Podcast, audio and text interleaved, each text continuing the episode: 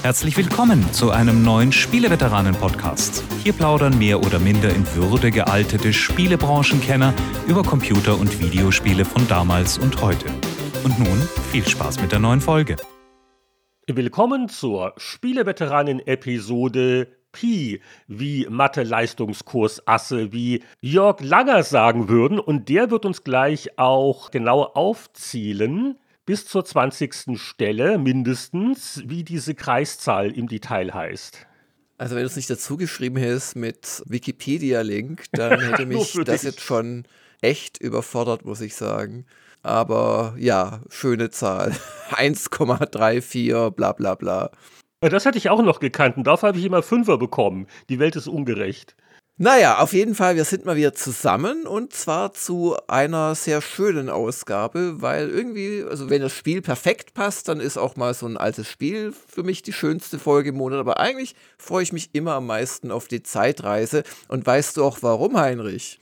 Das ist am gemütlichsten, weil du so ein Fan von meinen PC-Player-Frühwerken bist? Oder, nee, weil, weil du die alten Pullover dann immer aus dem entsprechenden Jahr auch extra rausholst und anziehst, korrekt? Ja, fast, weil, also zumindest bislang geil, dass wenn dann die Powerplay kommt, dann konnte ich schon mal das Mikro ausschalten und mich fürs Bett vorbereiten aller Ruhe, weil dann deine Monologe gekommen sind. Nein, natürlich lausche ich dir immer mit Hochachtung und Spannung und ab und zu darf ich ja auch mal was sagen.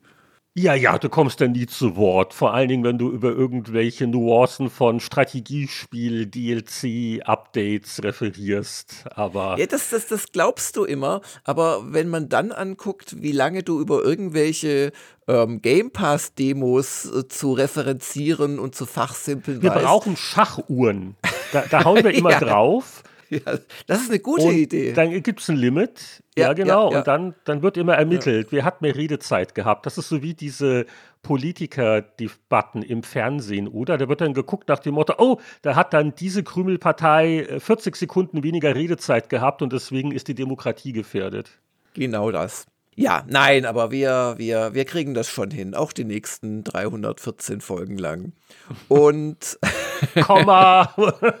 Komma, genau. Das bricht, ja klar, die statistische Wahrscheinlichkeit ist schon, dass mitten in einem Podcast einer von uns beiden den äh, lebensbeenden Herzinfarkt hat. Die ist schon größer als null. Sie ist vielleicht sogar 1,3. Nein, das glaube ich nicht. Du hast vorhin ja gesagt, wie beruhigend meine Powerplay-Monologe immer auf dich wirken. Und das ist ja eher Blutdruck senken. Das, das stimmt, ja. 3,141592 fünf, sechs, fünf, neun, drei, fünf. Wir haben ganz aufregende News. Ja, und zu denen kommen wir jetzt auch, bevor die ersten Zuhörer vielleicht 1,34 Schäfchen zählen. Und wir haben auch ein kleines Schmankerl für euch nachher in der Zeitreise, aber das verraten wir euch erst noch später. Also, Was? Also, Schmankerl? Ja. Echt? Ja, für die Patreoniken, die kriegen einen Schmankerl. Ach ja, wie immer. Das wie, wissen wie Sie ja. Immer. Da gibt es wieder ein, ein Bonussegment. Klar doch.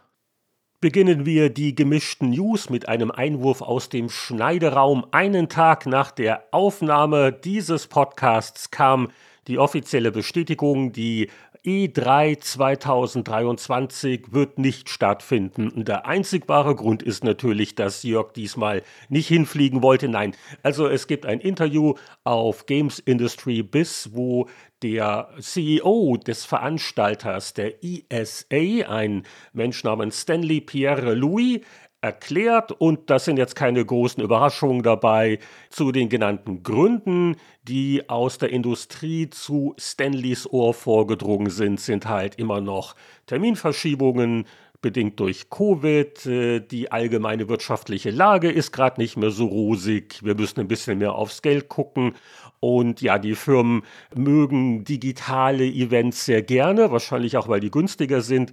Und ein Faktor ist wohl auch, dass die Branche nicht mehr so sehr aufs Weihnachtsgeschäft fixiert ist wie vor, sagen wir mal, 20 Jahren, äh, wo äh, der Vertrieb vor allen Dingen mit physischen Produkten stattgefunden hat und wo die i3 halt sehr wichtig war, um auch die Einkäufer äh, des Handels so langsam in Stimmung zu bringen und da Sachen zu zeigen, die dann Weihnachten angesagt sind. Äh, jetzt kann man auch ein Spiel im Februar veröffentlichen, siehe Elden Ring oder Hogwarts Legacy und das verkauft sich wie blöde. Also sicher eine Menge Gründe, ob die E3 nächstes Jahr oder generell zurückkehren wird, das wissen wir noch nicht. Der Herr Pierre-Louis ist äh, optimistisch, er wird es zumindest versuchen, aber ob und in welcher Form das den Veranstaltern gelingen wird, das ist natürlich noch offen. Äh, etwas konkreter sind die anderen News, die wir haben. Und das soll jetzt mal der Jörg was erzählen.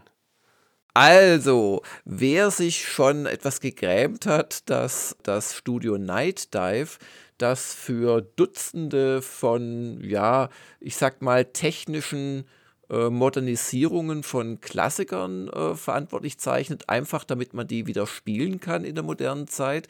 Aber mit dem System Shock Remake, das sich unlängst verschoben hat auf den 30. Mai, aber immerhin diesen Jahres, auch so ein Premium-Produkt in der Mache hat. Dieses Studio ist für gar nicht mal so wenige, wie ich finde, 10 Millionen Dollar an Atari gegangen. Ob das jetzt eine gute Nachricht ist, weiß man nicht, aber Atari äh, kauft ein. Und, ähm also, äh, was sind denn heutzutage 10 Millionen und die Hälfte ist ja nur Cash auf dem Tisch, die andere Hälfte sind ja Atari-Anteil und das ist ja so wie Monopoly-Geld, könnte man das jetzt sagen. Das ist so ein bisschen, ja, das ist Hochsicherheits... Äh da müsstest du bei einem Trading-Programm die, die Hochsicherheitsfreigabe haben, glaube ich, um mit Atari handeln zu dürfen.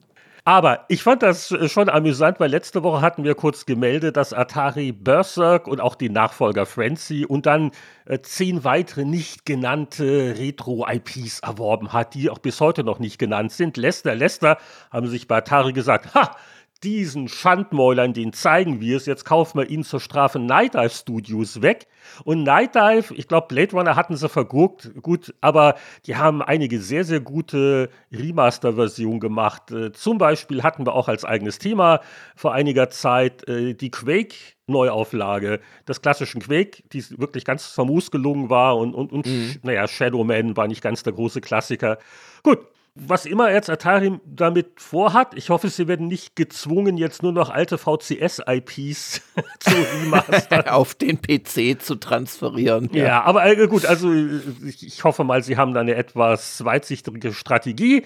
Warum nicht? Wenn das hilft, dass da die Lichter anbleiben und die Gehälter bezahlt werden können, soll es uns recht sein. Aber ja, also Atari immer wieder erstaunlich, welche Bank denen noch äh, Kredite gibt, aber die kaufen immer noch munter ein. Und auf das System Shock freuen wir uns weiterhin. Genau, mit oder ohne Atari. Genau, das, das wird jetzt runterkonvertiert auf so eine blockige 4-Bit-Grafik. Weißt du was? genau, die VCS-Version von System Shock, nur eine Frage der Zeit. Weißt du, was mir noch einfällt? Es gab mal so eine kuriose Zeit, ich glaube, mehr als ein Jahr hat das nicht vorgehalten. Die Atari-Marke gehörte ja Infogramm oder, oder wem gehört denn Infogramm? Cheaty Interactive, ich weiß nicht mehr. Aber glaube, weißt du noch? Interactive hatte Infogramm, genau. Infogramm. Weißt du noch, als BioWare kurz davor war, Neverwinter Nights rauszubringen, und dann hat dann ihr Publisher äh, gesagt, oh, das veröffentlichen wir jetzt auf dem Atari-Label, weil wir haben jetzt diese Marke rumliegen, wissen nicht, was wir damit tun sollen. Da weiß ich nur, da hatte ich ein bisschen rumgescherzt äh, bei irgendeinem Besuch mit den Entwicklern nach dem Wort, habt ihr auch nicht gedacht, so ein neues Rollenspiel mal als Atari-Produkt erscheint. Ja, Atari überall. Es fehlt eigentlich nur noch äh, gibt schon die Atari Körperpflegeserie, weil ich muss jetzt unbedingt auf eine lustige Meldung kommen. Wobei, also der aktuelle Anlass ist ja, der Super Mario Bros. Animationsfilm startet in relativ wenigen Tagen, muss ich sagen. Ja, aber es geht jetzt nicht um den Film direkt in dieser News, sondern es geht darum, dass die beliebte ja, ähm, wie, wie kann man das beschreiben? Kosmetikmarke Lush, die vor allem für so Seifen, Badebomben bekannt sind. Da kriege ich auch immer eins zu Weihnachten geschenkt. Bis auf letzte Weihnachten. Ich muss mich mal beschweren bei meinen Töchtern. Das sind so relativ große Kugeln, also wie so eine große Weihnachtskugel.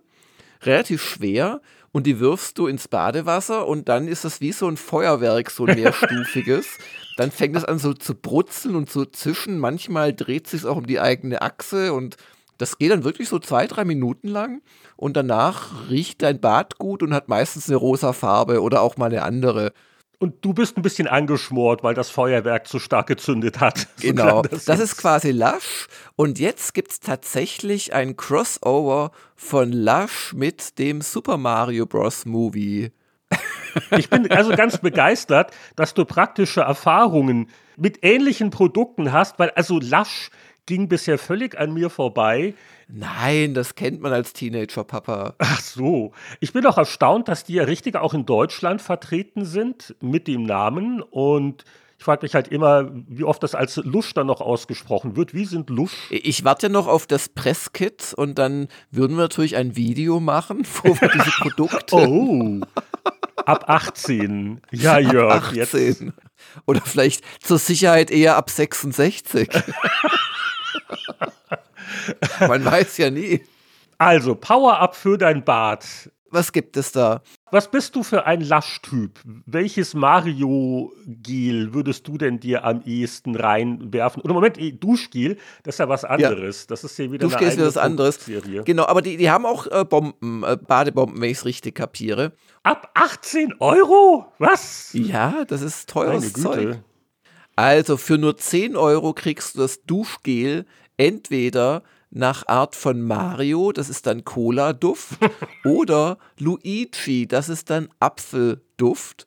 Okay, da sind sie nach den Farben gegangen, weil Mario Cola, ich sehe nur rot, wahrscheinlich Coca-Cola äh, rot, das ist die Logik, oder? Luigi grün, Apfel. Ja, ja genau. Und weil Cola ja so rot ist, das ist ja nur das Logo bei der Cola, der Rest ist ja so braun, Cola braun. Aber was bei mir viel besser passen würde, weil das passiert mir manchmal, wenn ich ohne Brille natürlich unter der Dusche stehe und mich vergreife morgens, dann habe ich auch ein Damenshampoo oft oder Damenduschgel und das, die riechen sehr oft so nach Pfirsich. Und es gibt natürlich Princess Peach, Body Spray, ach Body Spray, nee, Body Spray benutze ich nicht und das ist für nur 40 Euro zu haben und dann riechst du nach Pfirsich und Ananas. Ist das nicht toll? Oh, Princess Pineapple ist dann im nächsten Mario-Spiel, hat dann einen Gastauftritt.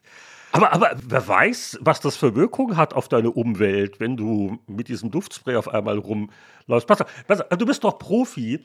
Erklär mir mal den Unterschied zwischen einem Duschgel und einem Duschjelly. Keine Ahnung. Saftig, wackelnd, wabbelig. Soll man das essen?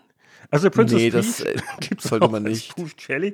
Aber, aber das eigentlich Spannende hm. ist das nächste, wo unter anderem als Inhaltsstoffe drin sind Sodiumbicarbonate, Citric Acid, Aqua, Brassica Napsus Seed Oil, Cocos Nucifera Oil und tausend andere Inhaltsstoffe und viele Sachen, wo so nur so, so Buchstaben, Kürzel und Zahlen dran stehen. Und das ist der Question Block wissen wir ja, gell? Man springt von unten gegen. Den gucke ich mir auch an. Das, das, das sieht bombig aus, ja. Und der sieht wirklich interessant aus, ist aber schweineteuer.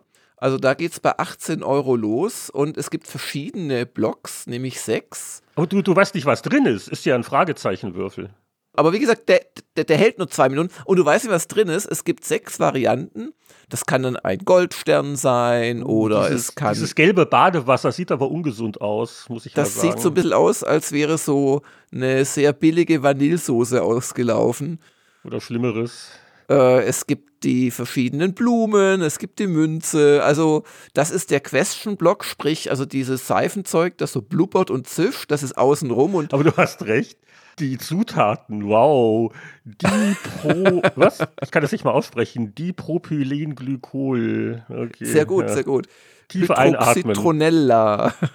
Und Tetrasodium Etitronat. Ja, vielleicht streng dich ein bisschen mehr an und dann bist du vielleicht wieder würdig, nächstes Weihnachten mit einer Badebombe beschenkt zu werden.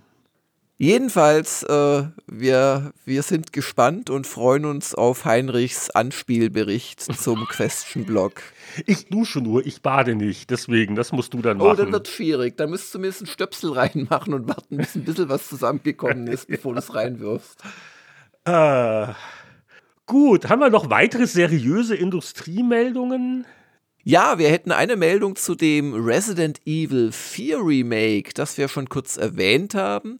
Da wurden in den ersten zwei Tagen nach dem Verkaufsstart letzten Freitag, glaube ich, wurden schon über drei Millionen Stück verkauft. Wow. Wobei es ist ja plattformagnostisch, also das ist ja nicht nur wie damals die Urversion auf einem System erschienen, aber trotzdem drei Millionen ist schon sehr ordentlich. Ja, es haben ja auch gleich irgendwelche Schlauberger geschrieben, die Originalversion von 2005, die hat ja ein Jahr gebraucht, um drei Millionen zu verkaufen. Die gab es ja auch fast ein ganzes Jahr lang nur für GameCube.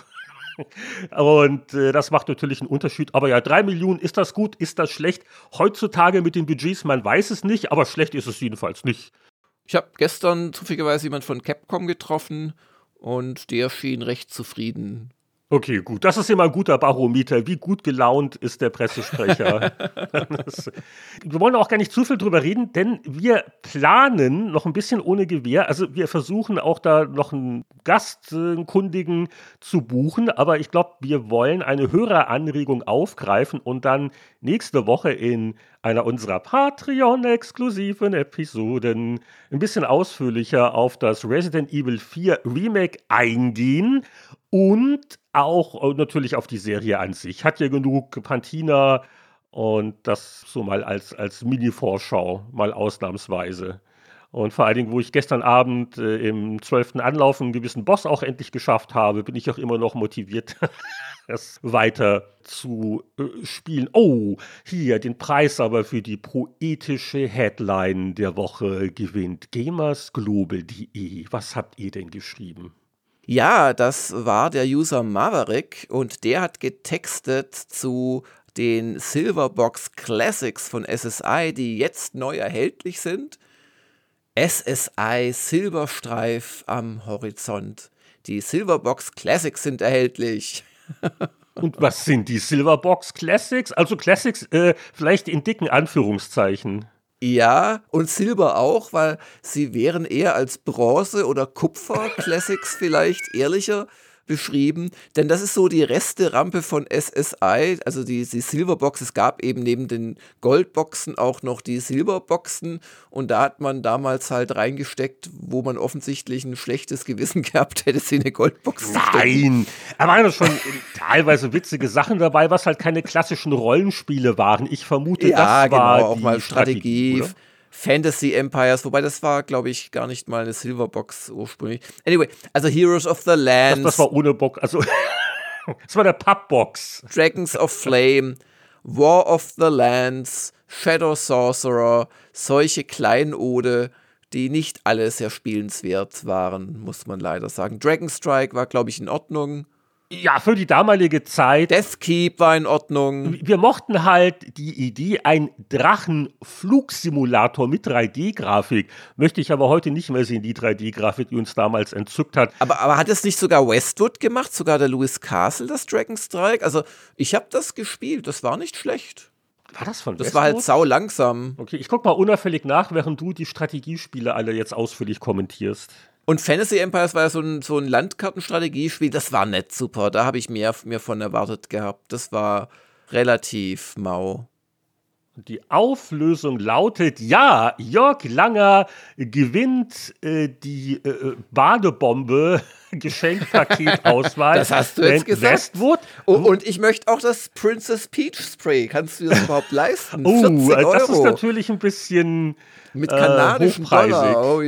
Da, ja. da brauchen wir noch ein paar Patreon-Unterstützer mehr. Also Designer Louis Castle und Brad Sperry. Und das war, also ich hätte noch Hilsfar gewusst, aber das Dragon Strike auch von Westwood war nicht so ohne weiteres. Gott, so viel geballte Kompetenz. Ich kann aber zu einem Titel was sagen. Es ist sicher eine witzige Sammlung für Sammler, weil sie enthält auch das meiner Meinung nach schlechteste Dungeon und Dragons Computerspiel aller Zeiten. US Golds völlig unspielbare Action-Grütze Heroes of the Lands. Endlich kann man dieses Machwerk wieder legal erwerben und spielen und sich fragen, wie konnte das passieren? Also allein deswegen. Es ist im Prinzip ein schlechter Seitwärts-Scroller wo unten noch Charakterporträts mit Hitpoint-Balken sind. Habe ja, ich richtig zusammengefasst? Äh, äh, nur, äh, wenn es wenigstens als Plattform- oder Actionspiel funktionieren würde. Aber die, die Steuerung ist einfach kompletter Mist. Mm. Es ist einfach, mir fehlen die Worte, wie du merkst.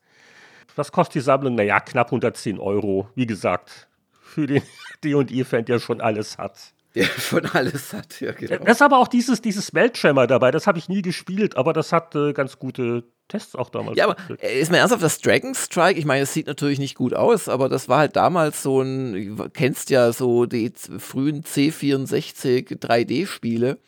Aber das kann man jetzt richtig performant oder auch PC kann man jetzt richtig performant sicherlich spielen. Ob es dann überhaupt funktioniert, würde mich interessieren, wenn der Drache mal wirklich hier zischt, statt nur flattert. Ja, siehst du mal. Ja. Und Heroes of the Lens kriegst du noch oben drauf, hat sich für dich schon gelohnt, oder? Naja, gibt es sonst noch etwas im Bereich alte News neu aufgelegt? Oh, oh, aber ja. Und zwar, wir hatten ja auch letztes Jahr, als es rauskam, ausführlich über Sonic Origins berichtet. Eine doch gelungene Sammlung von den zahlreichen Mega Drive, teils auch Mega CD. Klassikern, die Sega damals rund um den blauen Sauseigel rausgebracht hat. Und jetzt hat Sega angekündigt, dass diese Sammlung erweitert wird. Die neue Version heißt Sonic Origins Plus, erscheint am 23. Juni diesen Jahres. Und alle Altkäufer fragen sich, ja, was ist mit mir? Also, äh, geschenkt kriegt man ja bekanntlich nichts. Also schon beim Launch äh, ist uns ja auch die aggressive DLC-Strategie negativ aufgefallen mit den verschiedenen Versionen. Und hier wird man wohl für, also hier steht 10 Dollar, aber wahrscheinlich auch 10 Euro, wird es quasi eine DLC-Möglichkeit geben, um vorhandene Versionen abzugraden. Warum will man das machen? Hm, weil die Game Gear-Versionen dann auch mit dabei sind. Und das sind erstaunlich viele. Äh, und die waren auch gar nicht schlecht. Ich kenne sie nicht alle, aber ich habe die doch teilweise als sehr gelungen in Erinnerung. Und es sind zwölf Sonic-Spiele auf Game Gear gar nicht schlecht. Es gab aber auch damals Sonic auf Master System. Also, wenn man schon so für den Sammler, also auch die 8-Bit-Sonics, warum die dann nicht auch noch und, und überhaupt. Also ja, ich werde vielleicht darauf verzichten können, aber für Sonic-Sammler ist es wohl eine nette Sache. Alles andere, jetzt kann man auch mit die klassische Amy als spielbarer Charakter in irgendwas, das ist mir schon zu speziell. Ja, und vielleicht noch als letzte Meldung für GameCube und Wii-Fans. Der Emulator Dolphin soll noch dieses Jahr auf Steam erscheinen und Dolphin kann eben GameCube und Wii emulieren. Und das ermuntert vielleicht ja Nintendo dazu, auch mal drüber nachzudenken, ob äh, gerade der GameCube nicht ein naheliegendes System für ihre Emulationsangebote bei Nintendo Online wäre. Ich glaube, man kann jetzt schon mit ein bisschen Geduld und Spucke Dolphin auf dem Steam Deck zu laufen kriegen. Ich habe kein Steam Deck. Aber wenn das mal richtig in Steam drin ist, dann wird die Installation natürlich ein Klack sein. Und die Leute finden dann wahrscheinlich auch Wege, da äh, Software dafür zu organisieren. Und äh, das ist natürlich dann interessant, wenn man quasi auf dem Steam Deck die Sachen spielen kann, die Nintendo einem auf der Switch vorenthält. Deswegen ist es, äh, ja, aber für Steam Deck Besitzer sicher eine nette Sache. Äh, spielst du noch viel mit deinem Steam Deck? Äh, ich, hab, ich hatte nie eins. Also ich habe eins. Ach, das war äh, nur ein Testmuster. Ja, ja, sozusagen. Das hat uns ein netter User ausgeliehen. Ach, die Geschichte. Und der wollte das zurückhaben? Was? Ja, natürlich wollte er das zurückhaben. Ich meine, das muss man sich mal vorstellen. Der hat das Jahre vorher vorbestellt und dann noch quasi die, die, die Auslieferungsadresse auf Gamers Global umgestellt. Also vielen Dank, nie weg. Und ähm, dann habe ich das getestet und ihm dann natürlich weitergeschickt. Aber du warst jetzt auch nicht in Versuchung neulich beim Sale, weil ich denke mal auch so, also meine Lebensumstände, ich bin einfach nicht so viel unterwegs und ich, ich brauche den Bildschirm nicht. Und da ist mir halt der richtige PC immer noch lieber. Ne? Also ich bin schon recht viel unterwegs, halt auch so Eltern hier und da und blub. Aber ähm, ich nehme dann halt in der Regel, also entweder die Wii mit, äh, die Wii, Entschuldigung, die, die Switch mit oder äh, gleich einen Laptop und darauf kann ich die Sachen, die ich so spiele, meistens spielen. Das ist dann immer noch wesentlich komfortabler vom Bildschirm natürlich als ein dann doch recht kleines Steam Deck. Aber also ich krieg so mit durch User-Kommentare und so, dass die Leute, die sich eins gekauft haben, doch eigentlich zufrieden damit sind und es oft just auch für solche Rundenstrategie und so Geschichten halt einsetzen. Und da performt es wirklich gut anscheinend. Ja, wo wir schon davon reden, was wie gespielt wird, beichten wir doch gleich, was wir zuletzt gespielt haben, weil ich kann jetzt auch mitreden.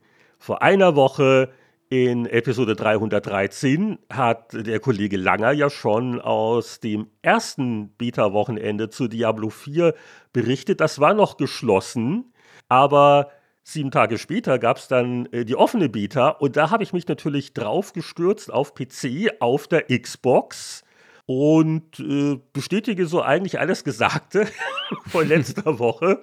Ich habe wirklich meinen Spaß gehabt und bin, bin wirklich angetan von Diablo 4 soweit. Ich habe nicht super viel Zeit gehabt, aber ich habe zumindest mal einen Druiden ein paar Stündchen gespielt, weil ich glaube, der war in deinem Beta-Wochenende noch nicht freigeschaltet. Da dachte ich mir, jetzt zeige es dem Langer mal mit meinen Druiden-Insider-Kenntnissen. Stimmt, ja, den gab es nicht.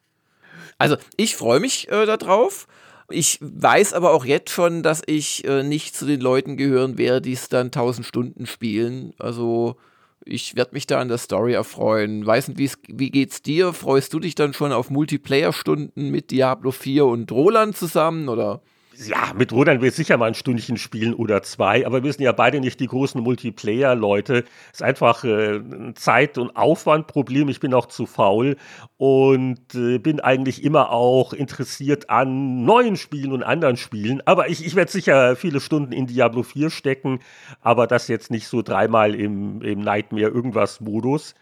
Aber, Mann, ich glaube, das wird richtig gut. Also zum einen für ein Spiel, das erst im Juni erscheint, wirkt das schon sehr ausgereift. Äh, klar, ja, ja. Server schlagen am Anfang, wobei das wurde im Laufe des Wochenendes auch besser. Da kann man dann sehr schnell rein. Dafür, dass das eine offene Beta war, mit einem sicher beträchtlichen Andrang, finde ich, haben sie das sehr gut gewuppt und hier und da mal so im Spiel mal so ein bisschen Lag, aber äh, ja, also für eine, für eine Stresstest-Beta lief es eigentlich schon sehr gut. Ich würde mir natürlich immer noch wünschen, es gibt einen rein Offline-Modus, wo ich halt nicht irgendwo verbunden sein muss. Aber es ist ja eigentlich als MMO konzipiert, muss man sagen. Was mich noch ein bisschen noch überrascht hat, was aufgefallen ist, es ist vom Tempo hier relativ gemütlich. Also es gibt mm. ja auch andere moderne Action-Rollenspiele, da also klick, klick, klick, wusel, wusel, wusel. Und bei Diablo 4 nehmen sie Rücksicht auf die in Würde gealterte Zielgruppe von früher, finde ich. sie haben also jetzt nicht verzweifelt versucht, das für äh, Teenager-E-Sportler äh, möglichst attraktiv zu machen. Du weißt, was ich meine? Also so auch so das Laufen, auch in den Kämpfen. Es ist nicht so hektisch. Das ist mir zum Beispiel angenehm aufgefallen. Ja, ich habe aber jetzt auch gehört, dass es dann, wenn du entsprechend skillst, nach hinten raus auch schneller wird und auch die Gegner wohl schneller werden. Also das kann ich noch nicht abschließend beurteilen, aber es war auch so mein Eindruck. Und man muss auch nicht so eben Viertelsekunden lang klicken. Es reicht in den meisten Situationen einfach gedrückt zu halten, Shift-Taste zum Stehenbleiben, um dich schlagen und so weiter. Also ja, das, das war auch Jörg Langer kompatibel, da stimme ich dazu. Und das passt ja auch zum gemütlichen Schwierigkeitsgrad. Das ist aber auch bei Diablo gut und richtig so. Äh, man hat ja auch immerhin noch die Wahl. Also, wenn du wolltest, konntest du gleich auf einer Spielweltversion antreten, wo die Gegner einfach ein bisschen härter sind, wo du im Gegenzug halt mehr Belohnung kriegst. Aber wie, wie auch bei den vorherigen Diablos, also gerade der erste Akt, normaler Schwierigkeitsgrad, das soll ja nicht so schwer sein. Da kann man wirklich so im Halbschlaf sich so durch die Monster so durchwalzen. Nur bei den Bossen muss man dann schon mal aufpassen. Also da gab es schon so Schwierigkeitsgrad-Spitzen, finde ich. Äh, gut, manchen Boss hat man auch so äh, schnell weggekriegt, aber bei einigen bin ich auch mal gestorben, weil ich da ein bisschen gepennt habe oder nicht aufmerksam genug war. Also da haben sie die Mischung schon ganz gut hingekriegt, aber ja, nach hinten hin wird das sicher natürlich doch ein bisschen fordernder, sollte man meinen. Wir wissen es noch nicht, aber sind auf jeden Fall gespannt. Und ich äh, habe es ja wirklich auch auf beiden Systemen ausprobiert. Ich habe es auch am äh, PC mit einem Controller gespielt. Ich will dich jetzt nicht dazu überreden. Du bist in einem gewissen Alter. Es ist schwierig, so mit Veränderungen ne, äh, klarzukommen. Äh, ich finde, es spielt sich toll mit dem Controller. Äh, macht richtig Spaß. Und auch äh, klar, auf der Xbox wären auch da meine PC-Charaktere gewesen, also Cross-Save äh, klappt natürlich. Und also das schaut schon schick aus. Also auf dem großen Wohnzimmerfernseher. Hm. Ich finde die Artdirektion auch sehr gelungen, weil sie haben ja immer gesagt, düster, düster, düster. An Düsternis kein Mangel, es ist alles sehr grimmig. Sie schaffen es aber, diese eher farbarme Grafik im Vergleich zu Diablo 3 immer wieder durch Akzente interessant zu machen. Und die Dungeons, die man ja dann so bei der Erkundung der Welt so trifft, den guckt man mal rein, was ist jetzt hier los und äh, dann hat das Dungeon so irgendwie so grün als Hauptfarbe und dann gibt es hier mal das als Akzentfarbe und da wird da was reflektiert. Also ein, ein sehr ansehnliches Spiel und das ist sicher leichter gesagt als getan, etwas hinzukriegen, was also diese Düsternis, dieses Grimmige irgendwie hat, aber was zum einen, anderen auch nicht langweilig aussieht und alles ist nur braun und grau. Also auch in der Hinsicht sehr nett. Und der Druide an sich ist halt der Druide, ist ja eigentlich die langweiligste von allen Klassen. Ich weiß nicht, warum sie gerade den drin haben. Obwohl, ja gut, ich spiele ja auch dann wieder. Er ist halt ganz nett, weil äh, er kann schon als Spellcaster was, aber ist halt deutlich robuster und äh, kann sich halt dann äh, zwischendurch auch mal so ein bisschen verwandeln. Ist halt so ein Alleskönner.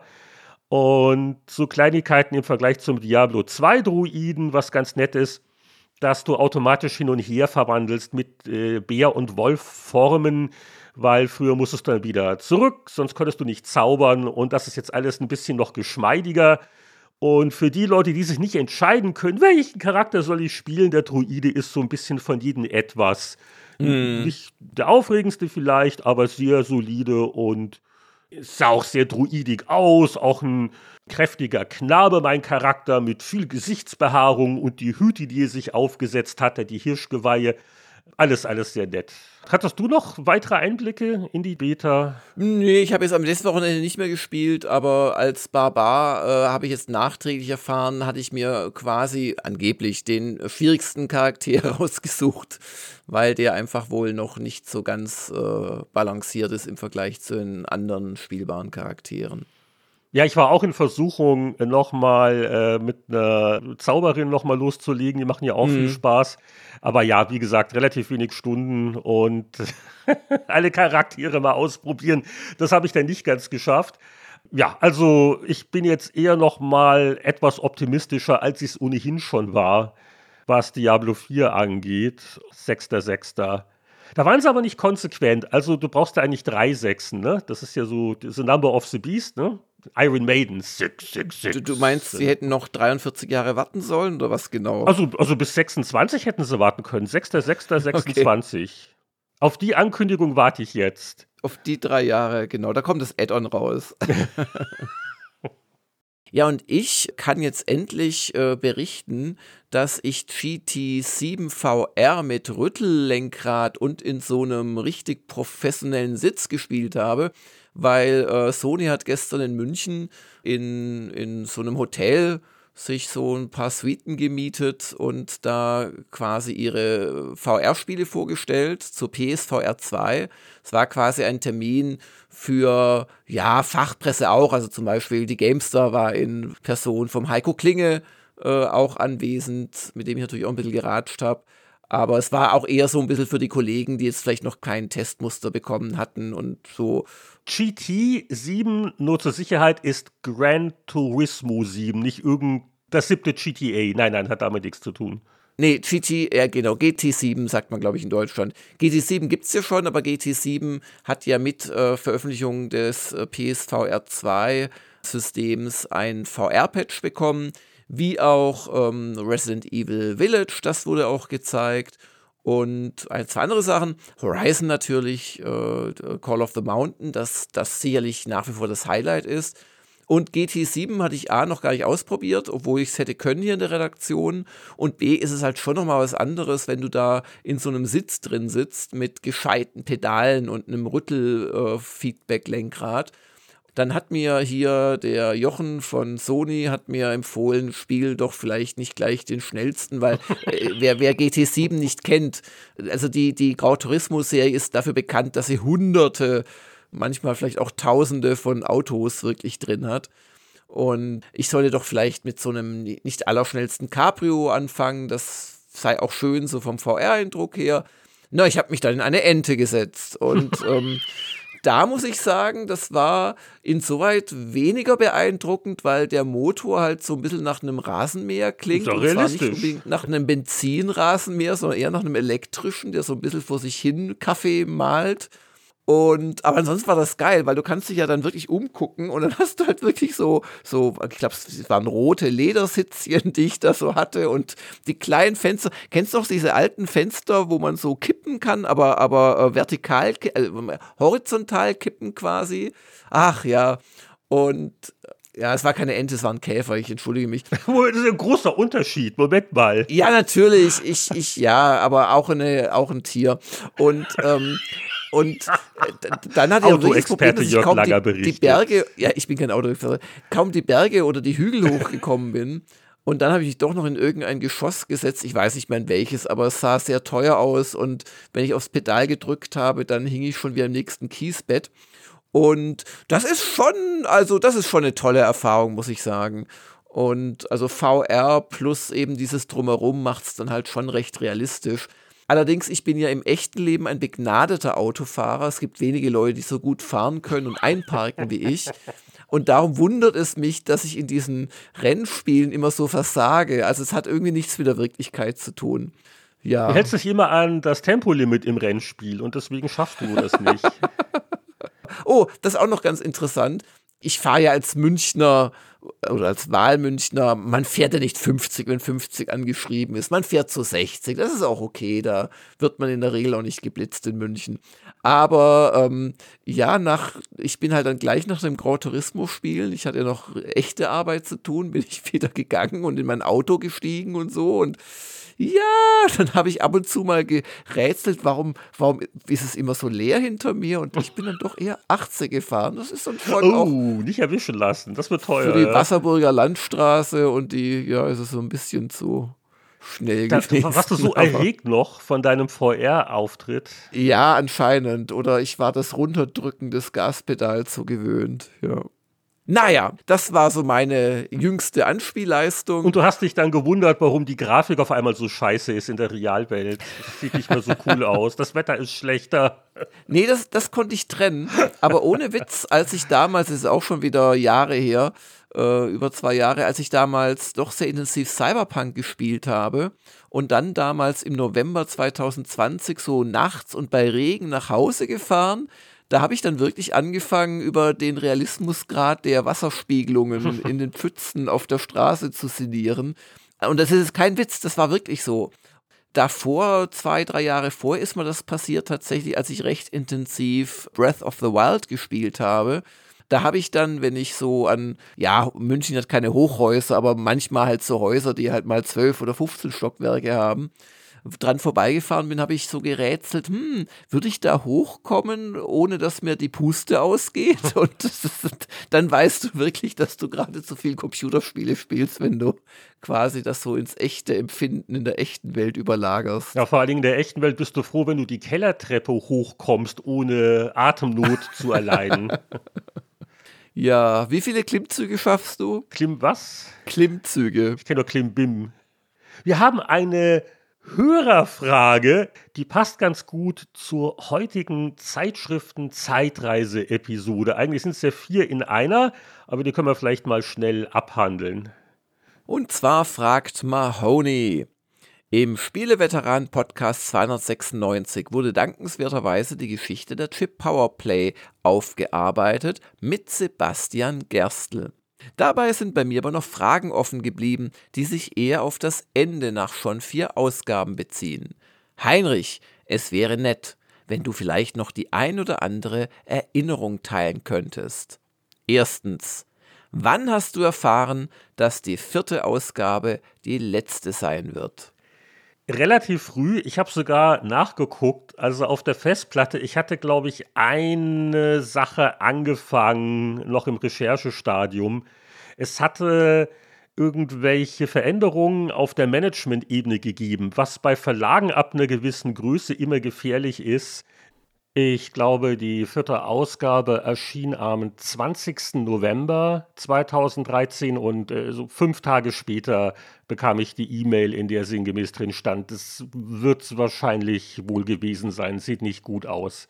Ich hatte auch dann in den nächsten Tagen und Wochen noch ein paar Verlagskontakte auch angehauen, nach dem Motto, uh, wie schaut's aus? Wir brauchen vielleicht ein neues Heim, aber da hat sich leider dann nichts mehr ergeben um ja die, die nächste Frage gleich mit zu beantworten, wie weit wart ihr mit der fünften Ausgabe?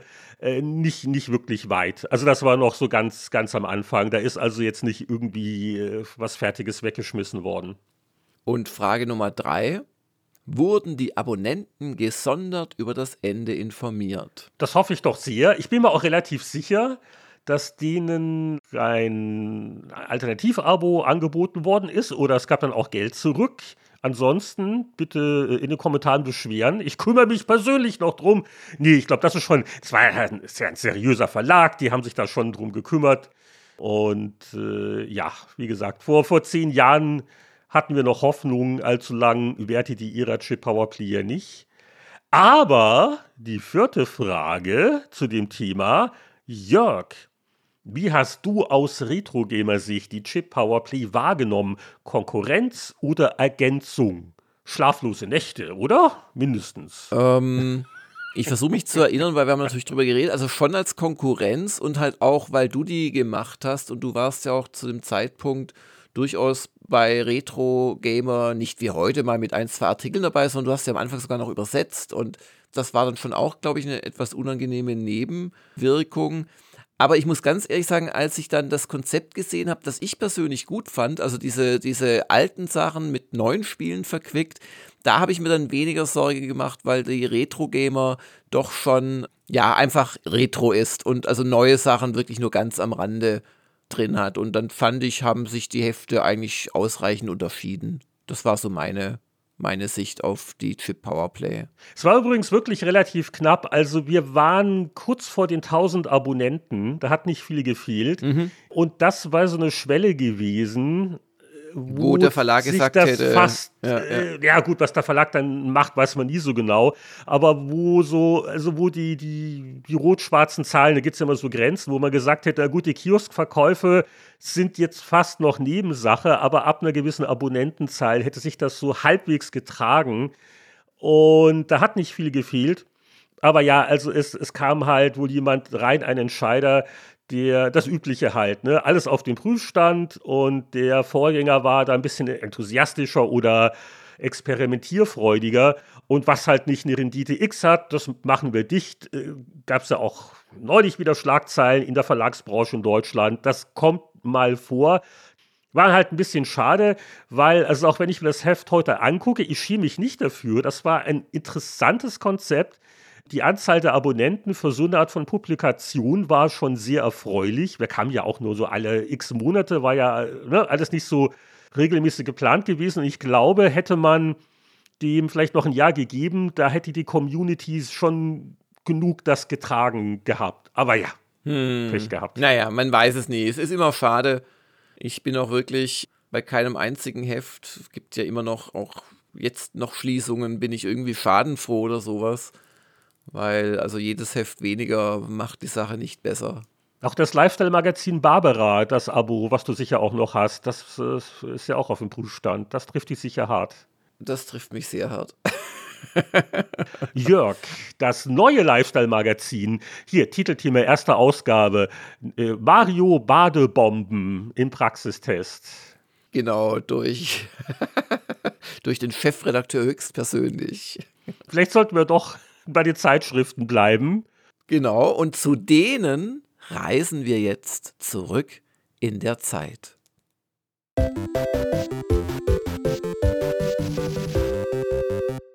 Ist der Ölstand kontrolliert? Sind die Brote geschmiert? Sind die Batterien geladen? Wenn ja, Kollege Langer, können wir jetzt die Zeitschriften Zeitmaschine anwerfen und äh, gucken, wohin unser erster Schritt uns verschlägt. Und zwar zur GameStar 4 2013, flankiert von Gamers Global ungefähr 4 2013, eher Februar, März 2013. Es ist alles sehr ungefähr, weil ich glaube, die Vierer Gamestar erschien ja wohl schon Ende Februar. Ja. Am 27.03. dann die 5. Aber da das ja von Zeitschrift zu Zeitschrift und auch von Jahrzehnt zu Jahrzehnt ein bisschen unterschiedlich war, wer kam wie früh zu früh raus, sagen wir halt immer, okay, die Zahl, die auf dem Cover steht und minus eins, also wir nehmen jetzt hier noch im März auf und deswegen sind die Vierer-Ausgaben relevant, egal in welchem verdammten Monat sie wirklich erschienen sind. Unglaublich. Ja, und das Titelbild ist ja eines, das ich zwar nicht schön finde per se, aber das doch mein Herz höher und schneller und weiter schlagen lässt oder was Herzen halt so tun. Und zwar sieht man, ich weiß nicht mal, was das sein soll, es ist ein römischer eine Zinnfigur. Es ist sehr grau. Ich dachte erst, oh, Call of Duty mal wieder, weil äh, es ist so. Ja, es ist die Call of Duty Machart, aber ich frage mich gerade, was der Rang ist. Es könnte ein ein römischer Veteranen-Centurio sein, der lange nicht mehr gebadet und sich geföhnt hat. Viel Patina. Ja. Ist gerade frisch ausgegraben worden. Oder ein Dekurion oder ein irgendwas mit On hinten. Asterix als Legionär, das ist so mein Wissensstand, wenn ich da jetzt helfen kann. und zwar ist das ein Titel zu Total War Rome 2. Und der Text dazu Spiele werden immer simpler, denkste. Strategiemodus, Politik, neues Armeesystem, Exklusivbesuch, so spielen sich die Barbaren. Also es ging mit vielleicht nicht dem besten aller Titeltexte um eins der damals interessantesten Strategiespiele. Wenn wir da zum Test kommen, werden wir noch viel Spaß haben. Ich wollte gerade sagen, ja. Schreibt dir nicht die Hände, weil das ist ja nur eine Preview. Also von daher, wir, wir, wir gucken mal, ein bisschen andächtig aufs Titelbild, ja. es ist viel grau. Nee, ist schon ein toller Titel, aber halt grau und alles so zerfurcht, winterig, düster, kein Spaß. So kommt der Titel ein bisschen rüber.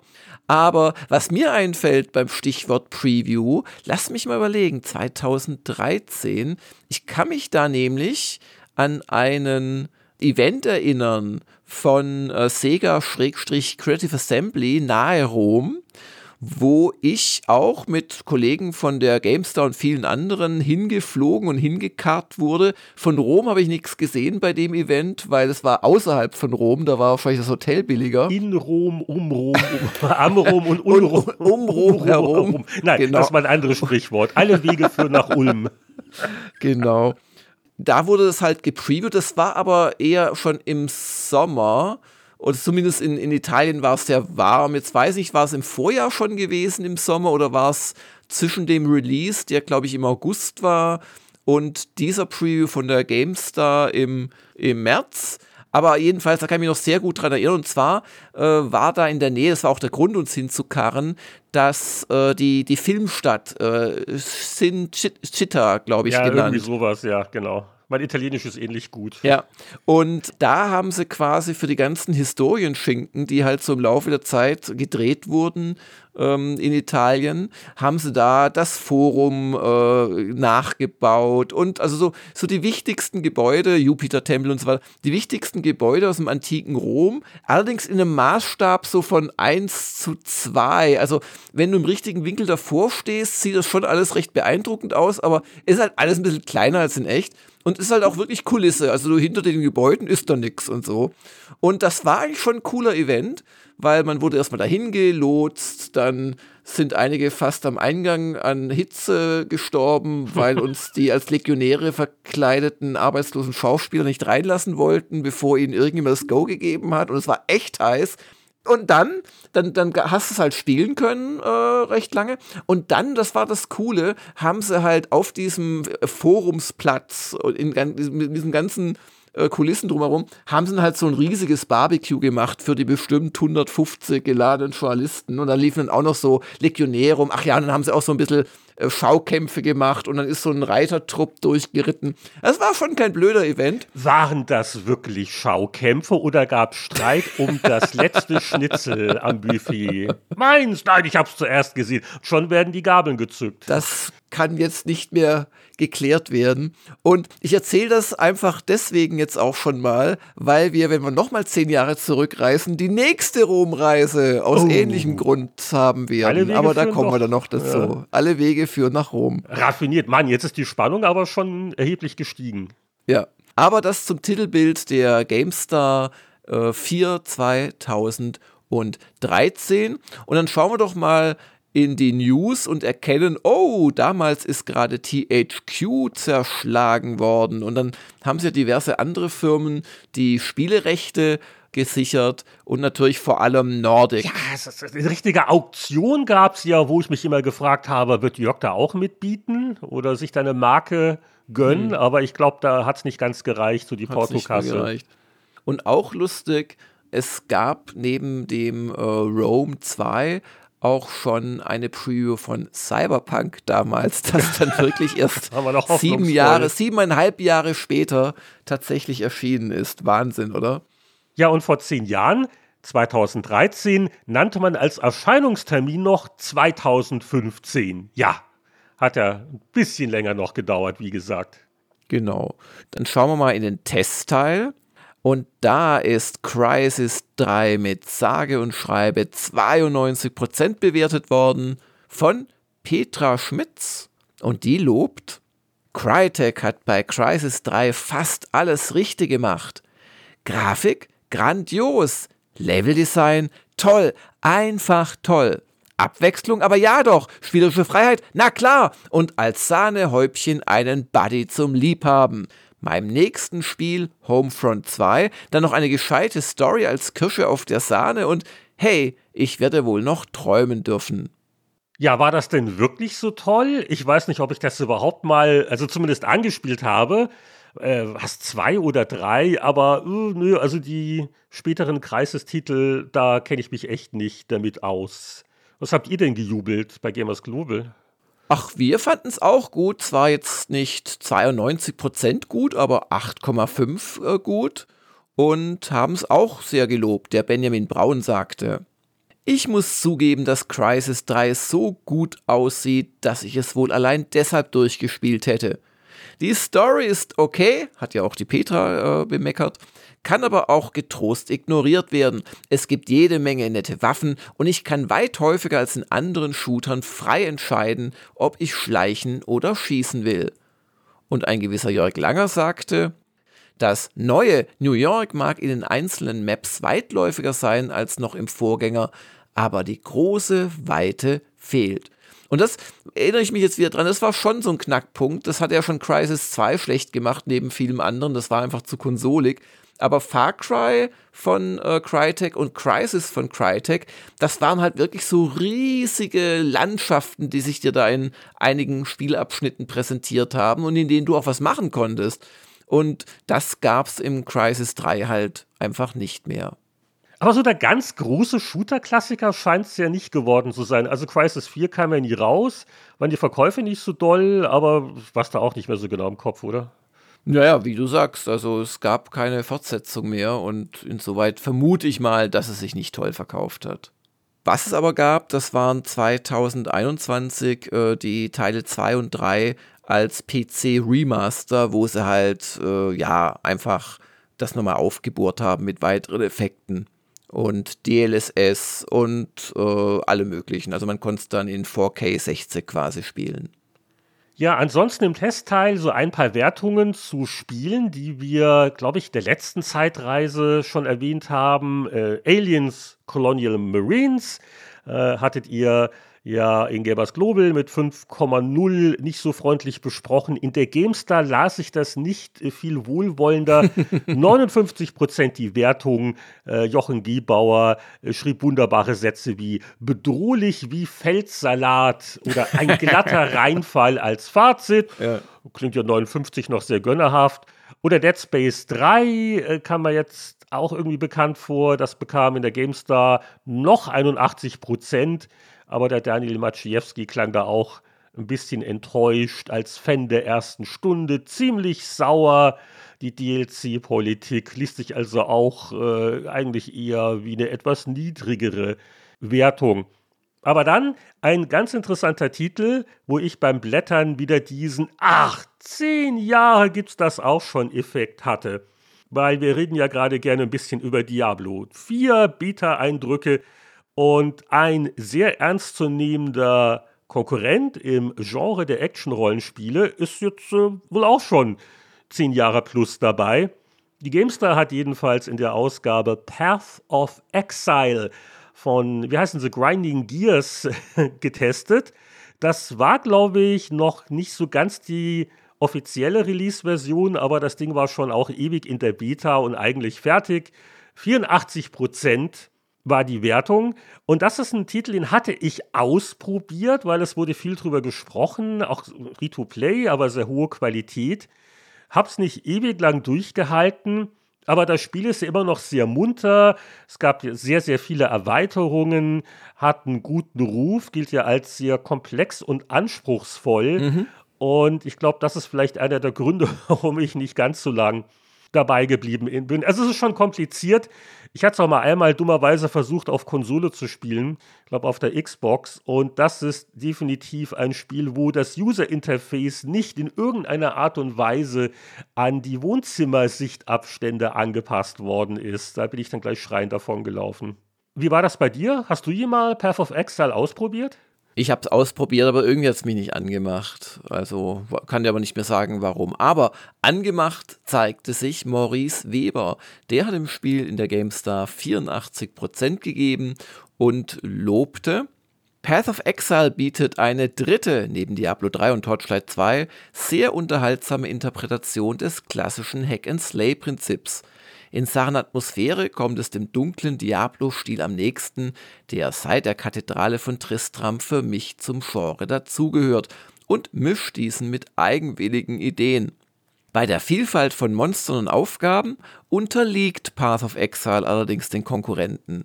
Und trotzdem fesselt es, weil ich meinen Helden so unglaublich umfassend ausrüsten, individualisieren und spielen kann. Ja, aber vor zehn Jahren sind auch einige Videospiele erschienen. Und da kenne ich eine Webseite, wo auch solche Produkte getestet worden sind. Was waren denn da so die Highlights bei euch 2013? Ich habe äh, hier zum Beispiel Castlevania Mirror of Fate im Archiv gefunden. Das ist das letzte 3DS Castlevania gewesen und ähm, war auch ausschließlich für 3DS zu haben. Ja, das hat uns gut gefallen. Und ich habe jetzt wirklich mit der Stirn gerunzelt nach dem Motto, also die Game Boy Advance und die S-Ära Castlevanias, die habe ich ja fast komplett in der Salon, aber Mirror of Fate sagte mir jetzt gar nichts. Liegt, glaube ich, daran, dass das eines von diesen IGIT modernen 3D-Grafikdingern ist, oder? Ja, aber du hast auch immer wieder so Seitwärtspassagen und es spielt sich, finde ich, schon relativ klassisch, bis auf die Kämpfe, die erinnern eher an dieses Reboot von vor ein, zwei Jahren vorher.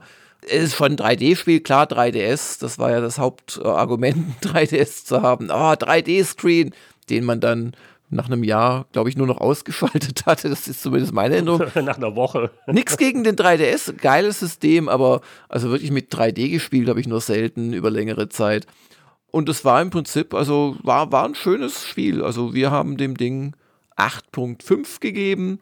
Und ich kann ja mal aus meinem damaligen Meinungskasten zitieren. Auf den ersten Blick hat Mirror of Fate wenig gemein mit den alten Plattform Dracula-Jagden.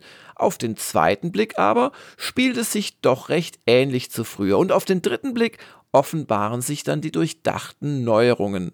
Vor allem die Kämpfe erinnern, und zwar nicht nur in den Bossfights, stark an Lords of Shadow 1. Das war das gerade von mir erwähnte Reboot, genau. Ja, siehst du mal, hätte ich damals deinen Meinungskasten gelesen, hätte ich es mir vielleicht doch nochmal überlegt. Und beim Sprint durch die Jahrzehnte ist es ja immer wieder ein großer Spaß, wenn wir alte Bekannte treffen oder gar nicht so alte Bekannte, die ganz aktuell sind, aber wo wir dann merken, ach ja, vor 10 oder 20 oder wie auch immer vielen Jahren war da ja auch schon gut im Geschäft. Der Kratos zum Beispiel. Der Kratos war aber Hallo im Geschäft, natürlich schon länger. Und damals erschien God of War Ascension. Ja, das war ja schon der vierte Teil. Nach God of War 1, 2 und 3 hat man beschlossen und übrigens auch zahlreichen noch Spin-offs und Collections, dass jetzt das Zahlenverständnis der Zielgruppe wahrscheinlich am Ende ist und hat statt God of War 4 Ascension dazu gesagt. Und es war noch ein relativ klassisches und es ging dann los äh, mit dem Reboot 2018, das nur God of War hieß. Und 2022 natürlich, wir haben es ja erst immer wieder auch erwähnt, in Jahresendlisten äh, und so weiter, dann das Ragnarök. Aber das war noch ein äh, relativ klassisches und ja, hat uns zumindest damals bei Gamers Global sehr gut gefallen. Ja, euer Tester war der Christoph Wendt, der schrieb, der Einstieg mit Kratos in Ketten ist richtig gut gelungen. Auch im Folgenden gibt der Entwickler richtig Gas und lässt gleich ganze Gebäudekomplexe zerbersten. Die vier Elemente gefallen mir ebenfalls richtig gut. Okay, spätestens im zweiten Spieldrittel hätte das Geschehen etwas gestrafft werden können, zumindest hätte ein frisches Spielelement dort gut getan. Dass ich dieses Mal nicht in den direkten Fight mit den Göttern trete, ist objektiv schade, mich persönlich stört es nicht. Und die Wertung war 8,5. Und das war ja, glaube ich, auch storymäßig als Prequel der ganzen Reihe gedacht. Vielleicht haben sie deswegen auch keine 4 dahinter geschrieben. Aber das habe ich nicht mehr gespielt. Also ich glaube, die, die ersten 1, 2, die haben mir dann auch gereicht. Die waren doch ein, ein bisschen schlichter als die, die Reboot God of Wars, die ja doch in vielerlei Hinsicht abwechslungsreicher und anspruchsvoller sind. Ja, und dann gab es noch einen Test, der mir aufgefallen ist vom lieben Mick. Und ich muss ja sagen, ich mag äh, Mick schnelle Tests, weil ähm, er nimmt halt kein Blatt vor den Mund, auch wenn da der Kaiser persönlich reinkommt und ihm irgendwas gibt. Und in dem Fall hat es Luigis Menschen 2 erwischt, wo man ja jetzt erstmal denken, oh, Luigis Menschen, wow, Fortsetzung dieses Klassikers. Aber Mick war nicht so begeistert. Wer das Spiel nicht kennt, es geht letztlich darum, mit einer Taschenlampe durch Gänge zu laufen und Geister zu erschrecken. Und ähm ja, ich habe mir das damals privat gekauft auf dem Nintendo 3DS. Und das erwähne ich deswegen, weil mein kleines Problem mit dem Spiel ist das, was Mick gleich in seinem Meinungskasten anspricht. Also da bin ich ganz bei ihm. Und ich habe bis heute den nicht verziehen. Und das dritte auf dem Switch äh, manchmal damit geliebäugelt, aber auch jetzt noch nicht gespielt. Weil die, die Spielidee total nett und süß und Luigi ist ja auch immer gut. Ich kannte das auch gar nicht vom Gamecube hier und da war ich so richtig gespannt drauf, hat sehr viele gute Presse gekriegt, aber. Aber schrieb der Mick weiter, die Kämpfe gegen die Geister sind teilweise unnötig hektisch. Und dass ich nicht zumindest ab und zu mal speichern kann, ist der Willenerforschung alles andere als zuträglich, um mal meine persönliche Untertreibung des Jahres zu formulieren. Mir fehlt ehrlich gesagt irgendwann schlicht die Geduld, eine Mission wieder und wieder anzugehen, nur weil ich kurz vor Schluss wieder draufgegangen bin. Und das war dann am Ende eine 6.0. Ja, und das war wirklich so. Ich dachte damals wirklich, ich bin der einzige Mensch auf Erden, den das stört. Aber äh, da habe ich auch irgendwann die Geduld verloren gehabt. Das war etwas nervig. Ja, wie immer, wenn man Nintendo äh, First-Party-Spiele nicht gut findet, haben wir auch damals etwas Flack bekommen. Der Mick hat das nicht richtig gespielt, der ist kein Gamer, der kann das nicht. Dasselbe hat mich dann bei äh, Metroid Dread erwischt, äh, vor auch schon wieder anderthalb Jahren oder so. Aber ja, also ich, ich muss es mal kurz sagen, es ist erlaubt, auch Nintendo-Spiele nicht gut zu finden. Also die sind ja meistens klasse, aber es ist nicht für jeden und immer. In Chip Powerplay, äh, Räusper Räusper, übrigens vier von fünf Sternen von Winnie Forster. Also auch deutlich freundlicher und ja, äh, wie auch Mick lobt Winnie da so die ganze Atmosphäre. Vorne hängen Spinnen, ein Geist zischt nach hinten. Das Spiel gibt sich viel Mühe mit dem 3D-Effekt. Doch die sensible Stereoskopie verträgt sich nicht mit dem Staubsaugerschwenken und wird mit Bedauern herabgeregelt. Aber ohne Bedauern geht es jetzt weiter, weil es bleibt spannend. Und wenn ihr keine unserer Patreon-Unterstützer seid, dann geht es jetzt für euch gleich weiter mit dem nächsten Zeitmaschinensprung ins Jahr 2003 zurück.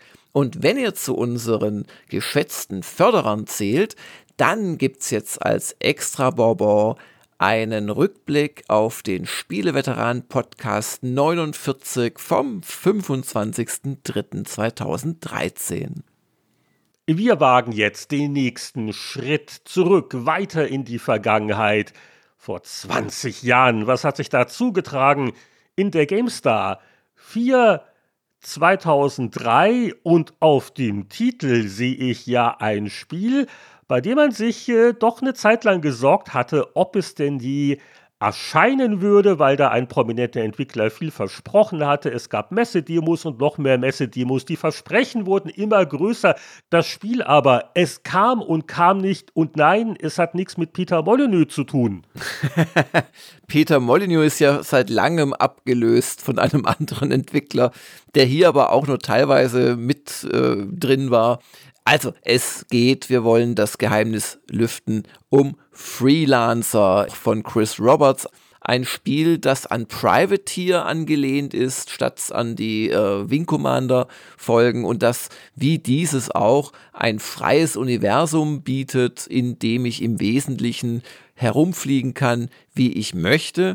Ein Spiel, das vier unterschiedliche Raumschifftypen hatte und ich erinnere mich noch gut, die hatten dann auch unterschiedliche Cockpits. Diesen einen, das war glaube ich das zweite Raumschiff, diesen äh, Frachter, da, der hatte nur so eine Art, so, so, so ein Buckauge nach vorne, da hast du kaum was gesehen, schon von daher konntest du mit ihm kaum kämpfen. Und mir hat das Spiel damals riesig gefallen. Ich habe es auch ein paar Jahre später nochmal gespielt. Es gibt ja Leute, die Freelancer nicht so toll finden. Gerade du hast geschildert nach den ganzen äh, geschürften Erwartungen. Aber für mich war das ein ganz tolles Spiel. Und im Gegensatz zu zum Beispiel Star Citizen war es dann tatsächlich irgendwann mal fertig und konnte gespielt werden. Ja, aber es hat ja nicht der Chris Roberts fertig gemacht. Der war dann irgendwann draußen bei Digital Engine ja. und dann hat Microsoft hat halt übernommen. Und äh, das war ein Team, da war auch äh, der, der war das auch irgendein Jörg, war auch ein Deutscher dabei. Das war der Jörg Neumann. Hieß Neumann, der. nicht lange. Ich, ich wollte gerade sagen, wenn ich immer Jörg sehe, dann denke ich immer nur lange. Dann fällt mir nichts anderes dazu ein. Und also die Leistung, dass äh, da überhaupt noch ein fertiges Spiel hier rausgekommen ist. Und die waren auch dann, glaube ich, ein bisschen pragmatischer. Also nicht jede Vision wurde realisiert, aber war doch ganz ordentlich spielbar und äh, ja, ist da auch ja. hoch genug von euch bewertet worden. Ja, und zum Titel, da muss ich sagen, der gefällt mir jetzt nicht so sehr. Das liegt vor allem an diesen doch sehr, sehen aus wie wenn eine Cutscene-Figur noch so ein bisschen aufgehübscht worden wäre und wahrscheinlich war es genau das.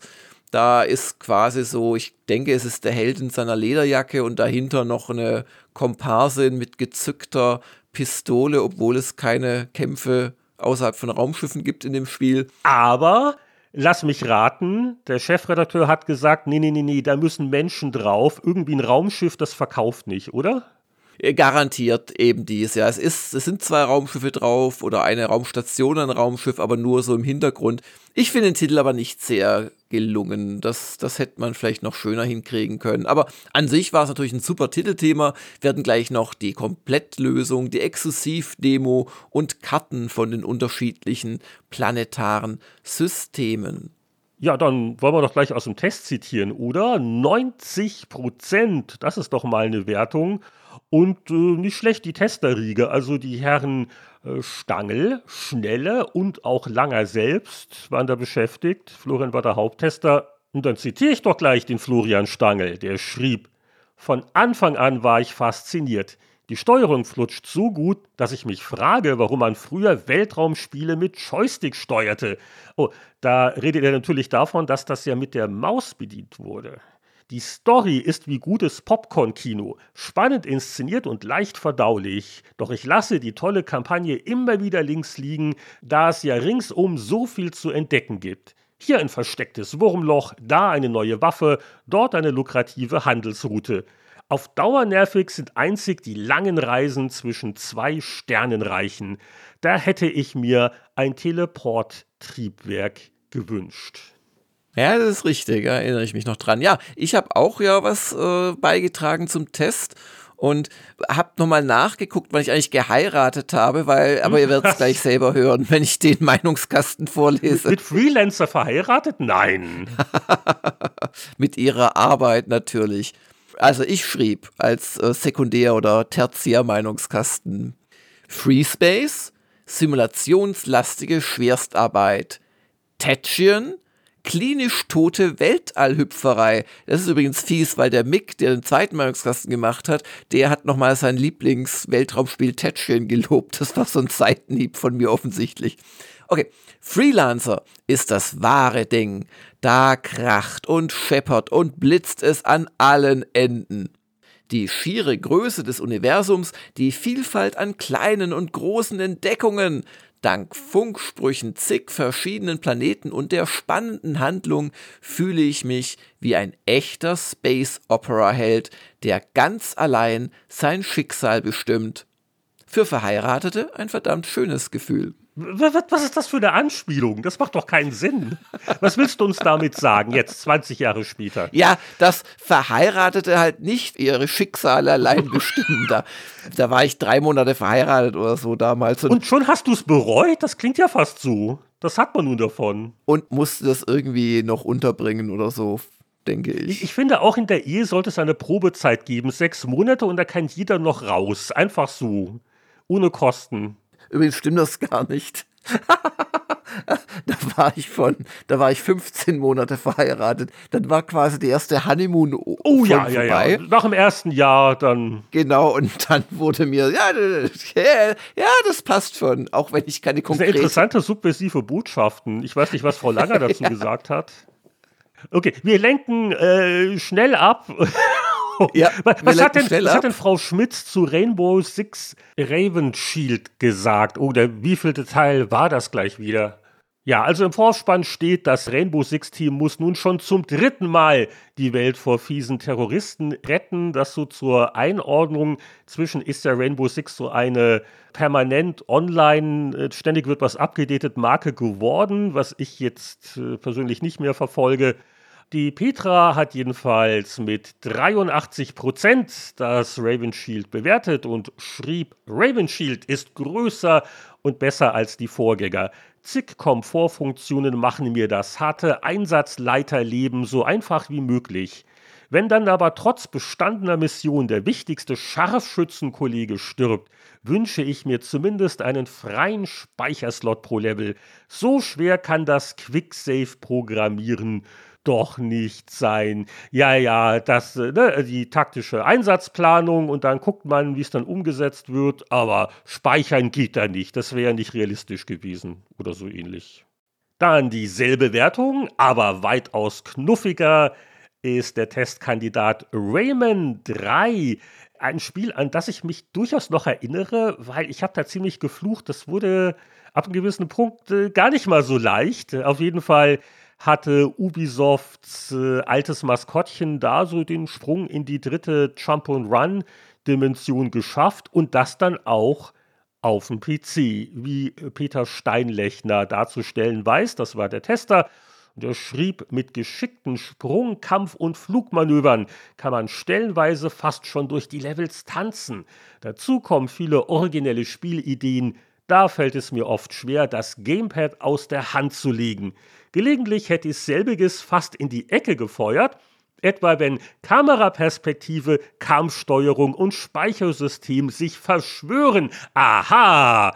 Auch der Peter fand es manchmal ein bisschen garstig, siehst du mal. Aber war damals ein viel gelobtes Spiel, war sehr hübsch und äh, ja, hast du sicher nicht ganz so ausführlich gespielt wie die nächsten großen Tests, den wir hier noch entdeckt haben ja, großes Spiel, aber vielleicht gar nicht mal so ein großer Titel, auch wenn der ebenfalls neu aufgelegt worden ist im äh, Zuge auch der Commandos 2 Neuauflage von vor wenigen Jahren. Es geht um Praetorians. Und bevor wir zum Test kommen, weil ich ja vorhin schon von meinem Rom-Besuch anlässlich von. Du machst ja ständig Italienurlaub hier auf Spesenkasse. Alle zehn Jahre, ja. Nee, also Italienurlaub machen wir eigentlich fast jedes Jahr oder alle zwei Jahre. Das ist einfach von München aus sehr naheliegend im Wortsinne. Und uns gefällt es da auch einfach. Und es gibt Sonne, es gibt gutes Essen und ja, beides gibt es in Deutschland weniger oft. Anyway, ja, also da war ich nämlich auch schon wieder in Rom und zwar mit Eidos, um eben die Praetorians Preview zu machen. Und da kann ich mich echt noch gut dran erinnern, wie wir da von einem Taxifahrer abgezockt worden sind. ich meine, der Eidos-Pressesprecher hat das natürlich, oder, oder Produktmanager, hat das natürlich dann gezahlt, aber der hat wirklich, der ist vom Flughafen, weil wir kamen irgendwie erst abends an, vom Flughafen zum Hotel in der Innenstadt, irgendwie so 200 Euro oder so. Ja, Nachttarif, irgendwie sowas. Auf jeden Fall, das war ein schöner Besuch, ein schöner Event. Der fand nämlich in der Villa von Salust statt, also einem Dichter und Denker. Und diese Villa, die ist so in den Hügel reingebaut. Das war echt eine ganz tolle Location. Das Spiel war auch nicht schlecht. Dichter und Denker. Wann wird denn deine Villa mal in den Hügel gebaut, damit äh, spätere ja. Generationen die besichtigen können? Da müsste die äh, Bedeutung, die gesellschaftliche und die wirtschaftliche Potenz doch etwas zuwachsen und dann würde es wohl eher so ein Hobbit-Loch werden. So ein gemütliches. Auf jeden Fall, es war ein toller Besuch. Ich habe dann da auch eine Messe von Papst Johannes Paul II. noch mitgekriegt. Oh, er lebte oh, oh. da noch. Nicht schlecht. Auf, genau. Wie war das Interview mit dem Papst? Hat er was, was spielt er? Also ich, ich, ich habe ihn als kleines Futzelmännchen sitzend aus einem Kilometer Entfernung ungefähr gesehen. Also vom Rande vom Petersplatz aus, weil wenn du wirklich da vor wolltest, musstest du durch Riesenschlangen und so weiter durch. Aber war schon, war schon spannend, war ein toller Besuch. Und jetzt zum Spiel. Praetorians, das war ja äh, der nächste Versuch der Kommandos-Macher Pyro Studios oder Pyro Studios quasi ja mit Ech äh, Echtzeit-Taktik so ein bisschen neu zu denken, weil das war ja von Kommandos geglückt dass man Echtzeitelemente genommen hat, aber in Wahrheit war es ja mehr so ein Puzzlespiel und ja, eigentlich ein Puzzlespiel, wie in welcher Reihenfolge arbeitest du Gegner ab, mit welchen Spezialfähigkeiten deiner Leute. Praetorians war jetzt ein bisschen anders, da hast du relativ kleine, ja, so Infanterietrupps äh, gesteuert, aber auch die wieder höchst taktisch äh, also du hattest keine Chance, wenn du deine Reiter auf Speerträger gejagt hast und solche Geschichten und ähm, auch relativ komplexe äh, Missionen. Und das ist überhaupt das, was mir von Praetorians in Erinnerung geblieben ist. Es war sakrisch schwer. Und genau das sagt uns auch der Tester Heiko Klinge. Der Heiko schrieb, da hüpft das Feldherrenherz. Seit Medieval habe ich nicht mehr so spannende Schlachten geschlagen. Aber wenn dann trotz all meiner taktischen Kniffe der Feind wieder meine Stellungen überrennt, entlädt sich die Anspannung auch mal in echten Ärger. Oder um es mit Heiko Caesar zu formulieren, ich kam, sah und verzweifelte. Schade, dass Prätoriens viele Spieler durch seinen hohen Frustfaktor abschrecken wird. Oh, und wenn das hier sogar die gestandenen Strategen schreiben, und das war dann wohl auch nicht der, der ganz große kommerzielle Erfolg. Hat vielleicht ja auch was mit dem gesalzenen Schwierigkeitsgrad zu tun. Ja, ja, auf jeden Fall. Ja, ich habe dann auch in dieselbe Kerbe gehauen. Ich wüsste wirklich gerne, ob Gaius Julius Caesar persönlich eine Chance in der höchsten Schwierigkeitsstufe hätte und habe dann noch gemeckert, dass Praetorians ziemlich unhistorisch ist, aber eben auch gelobt, dass es wirklich taktische Winkelzüge erfordert. Und immer noch 84, also das war ja, ja. schon ganz gönnerhaft. Wer von uns beiden hat es jetzt falsch ausgesprochen? Cäsar oder Käser? Oder ist das so eine, so eine bayerische? Nach neuestem Stand der Forschung du. Ich habe es falsch ausgesprochen. Ja, nach dem, man weiß ja nicht wirklich, wie die es ausgesprochen oder, oder haben, Caesar. aber. Das sagen sie bei uns. Nee, nee, Käser. Caesars Dressing, das ist äh, mit einem Salat immer, immer ganz Daher lieb. kommt ja auch Kaiser und so weiter. Okay, gut. Aber ich sag auch Cäsar normalerweise, das ist einfach so gelernt. Jawohl. Ich wollte nur mit meinem Wissen protzen. ja, dann wollen wir mal gucken, ob du auch mit deinem Wissen protzen kannst, wenn wir zehn weitere Jahre in die Vergangenheit gehen. Ja, ich kann gleich mal damit protzen, wenn ich auf die PC Player 493 schaue äh, dass ich die Artwork hässlich finde. Wie eine mutierte Knetfigur, die mich in meinen Albträumen heimsuchen möchte. Ja, so hat man damals gerendert. Wir hatten nichts Besseres. Also gut, äh, äh, der Titel leidet natürlich auch sehr darunter, dass äh, die Herren Lehnhardt und Schneider. ich, ich, hätte ihm beide Lenhardt und Langer gesagt. Lenhardt, ich denke hier nur an dich. Äh, Lenhardt und Langer nicht mehr auf dem Titel drauf sind, dafür eben der Knetmasse Xenobot. Äh, kurze Zwischenfrage: Die Verkaufszahlen verdoppelt oder halbiert? Weißt du das noch? Sagen wir es mal so, also die waren in den ersten Monaten noch durchwachsen. Wir arbeiteten auch an der Logo-Titelreform. Das werden wir, glaube ich, nächsten Monat dann erstmals auch sehen. Also es war nicht alles so von 0 auf 100.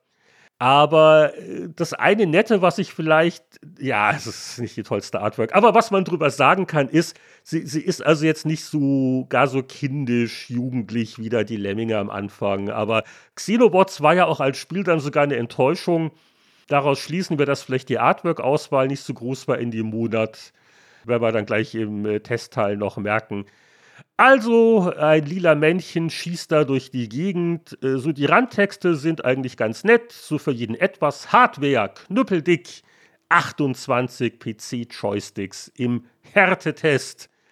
Dann ein Screenshot-Ausschnitt aus Space Quest 5 und natürlich, oh, wir hatten auch viele Seiten für Dungeon-Karten für Wizardry 7 und Underworld 2 geopfert. Und dann können wir doch mal, ach, beim Preview-Teil äh, ein paar ganz interessante Sachen. The Seventh Guest werden wir demnächst im Testteil wieder treffen. Da waren die Hoffnungen äh, in dem Monat noch relativ groß. Das war ja endlich mal ein reines CD-ROM-Spiel, das das neue Medium wirklich ausreizt. Der Tester war dann einen Monat später, glaube ich, eher gereizt, aber äh, hinweisen möchte ich in der 4 auf jeden Fall auf einen echten Toni Schweiger-Klassiker. Ab Seite 20 ist der besagte Joystick-Härtetest. Und der Toni, der hat also da wirklich also 28 Joysticks ist eine Menge. Er hat zu jedem einen kompakten Text geschrieben und das Schöne aus heutiger Sicht an dem Test ist, die meisten Joysticks gefielen ihm überhaupt nicht. Also für Freunde des Kurzverrisses ist das wirklich ein äh, bemerkenswerter Artikel. Man muss ja aber auch sagen, dass die allermeisten Joysticks halt auch einfach Dreck waren. Das war einfach fantasievolle Plastikform, Plastik, billigste Kontakte und für 19 Mark oder auch 29 verkauft. Ja. Ja, ja, also er schreibt auch im Fazit, ja, also hier so ein paar Gravis-Modelle sind ganz ordentlich. Äh, es gab die digitale PC-Stick-Version von Competition Pro, die fand noch Anerkennung, aber ansonsten gibt es viel zu lachen und äh, nicht zu überbieten ist halt der Kolani Joystick. Es war ein Designer, ich glaube, der hat für Wobis, ne? Hat er auch irgendwie. Ja, ja. Und wenn du denn das Foto von diesem Kolani Joystick anguckst, dann ahnst du schon, dass es kein Ergonomiewunder ist. Und das ist äh, unglaublich, aber wahr. Da darf ich nur kurz den Toni zitieren. Das ist das neueste Rechtshänder verherrlichende Machwerk aus der Kurvenschmiede. Rechtshänder verherrlichend, ist ja herrlich. Des Meisterdesigners wirklich innovative Form, aber leider nur als Ersatzautomatikgetriebe-Wahlhebel oder Magnumstempel zu verwenden. Kippt zu leicht, schaltet zu schwer, Kabel zu kurz und verursacht vorzeitigen Handgelenksverschleiß. Nochmal bitte, Luigi. Die Maus gefällt mir nämlich gut. Ah, eine Kolani-Maus gab es anscheinend auch. Naja. Ja, die passt besser zu den runden Formen, weil der Kolani hat ja immer so runde Formen überall reingebracht. Und genau. Ja, wenn wir gleich ein paar äh, Seiten später im Heft dann noch auch äh, einen satirischen Beitrag zu dem Thema finden. Ja, wollen wir gleich in den Spieletestteil uns stürzen? Aber gerne. Da wurde Space Quest 5 vorgestellt für PC ja, wir haben ja im Spielveteran-Podcast vor gar nicht so langer Zeit über Space Quest 4 war das, glaube ich, geredet, oder? Ich, ich komme ja. durcheinander, aber es müsste 4 gewesen sein. 4 deckt sich jetzt mit meiner Erinnerung. Ja. Und wenn nicht, dann äh, nehmen wir einfach die 1 vor der 5 weg, dann passt es wieder. Und ja, die Römer waren schon schlaue Leute. Und die beiden schönen Chefredakteure, wenn man sich fragt, wo sind die hin vom Cover? Ja, sie sind zu Space Quest, weil ihr habt das beide zusammen getestet. Und natürlich darfst du dich selber etwas oh. zitieren, Heinrich. Ja, es war schon einer der prominenteren Titel in dem Monat. 77 Prozent war doch nur durchaus freundliche Wertung, aber es hätte mehr sein können, wie ich damals schrieb. Ich könnte sie würgen, diese Schlunze bei Sierra. Da haben sie die Zutaten für ein Super Adventure zusammen und bringen es dann doch noch fertig durch Puzzleschlampereien, das arme Space Quest 5 um seine 80er Gesamtwertung zu bringen. Die Lösungswege für einige Probleme sind ziemlicher Müll. Das war schon sehr gemein, aber was hatte denn, was hatte denn Boris hinzuzufügen? Weil es hat ja immerhin eine 77 Prozent bekommen.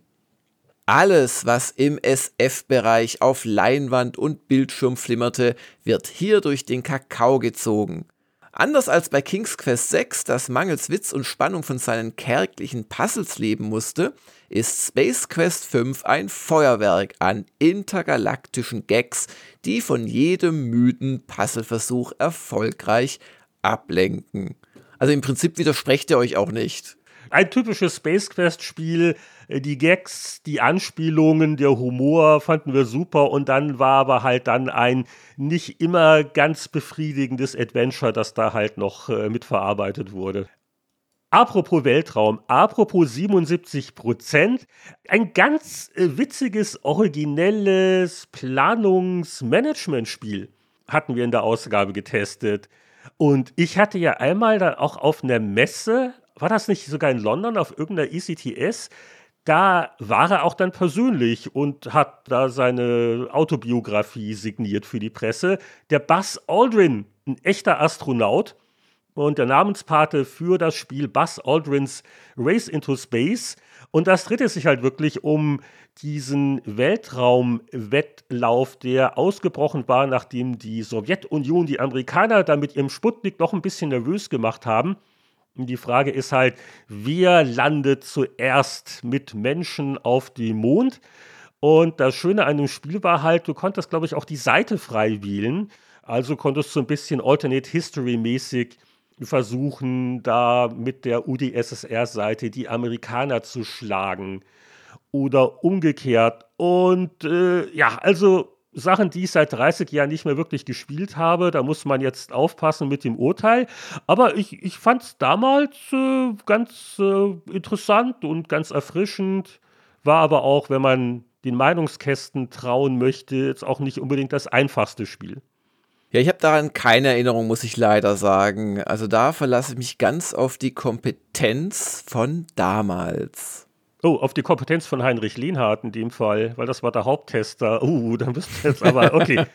Also, lassen Sie sich von den hübsch aufgemachten Menüs und den Digi-Bildern nicht täuschen, mit denen die Missionen illustriert werden.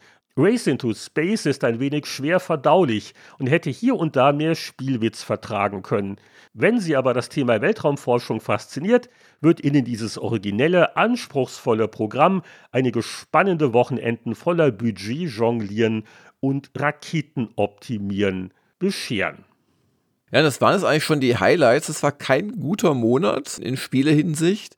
Hier auch zum Überblättern eigentlich Space Crusade, eine Brettspielumsetzung von einem Spiel, das seinerseits wieder ein etwas einfacherer Klon vom firmeneigenen Space Hulk ist, vom Games Workshop, nämlich Space Crusade, hat auch nur 63% bekommen. Was ist denn Creepers, Heinrich? Das sieht so ein bisschen. Ja, ja. das frage ich mich auch gerade. Ich habe es getestet.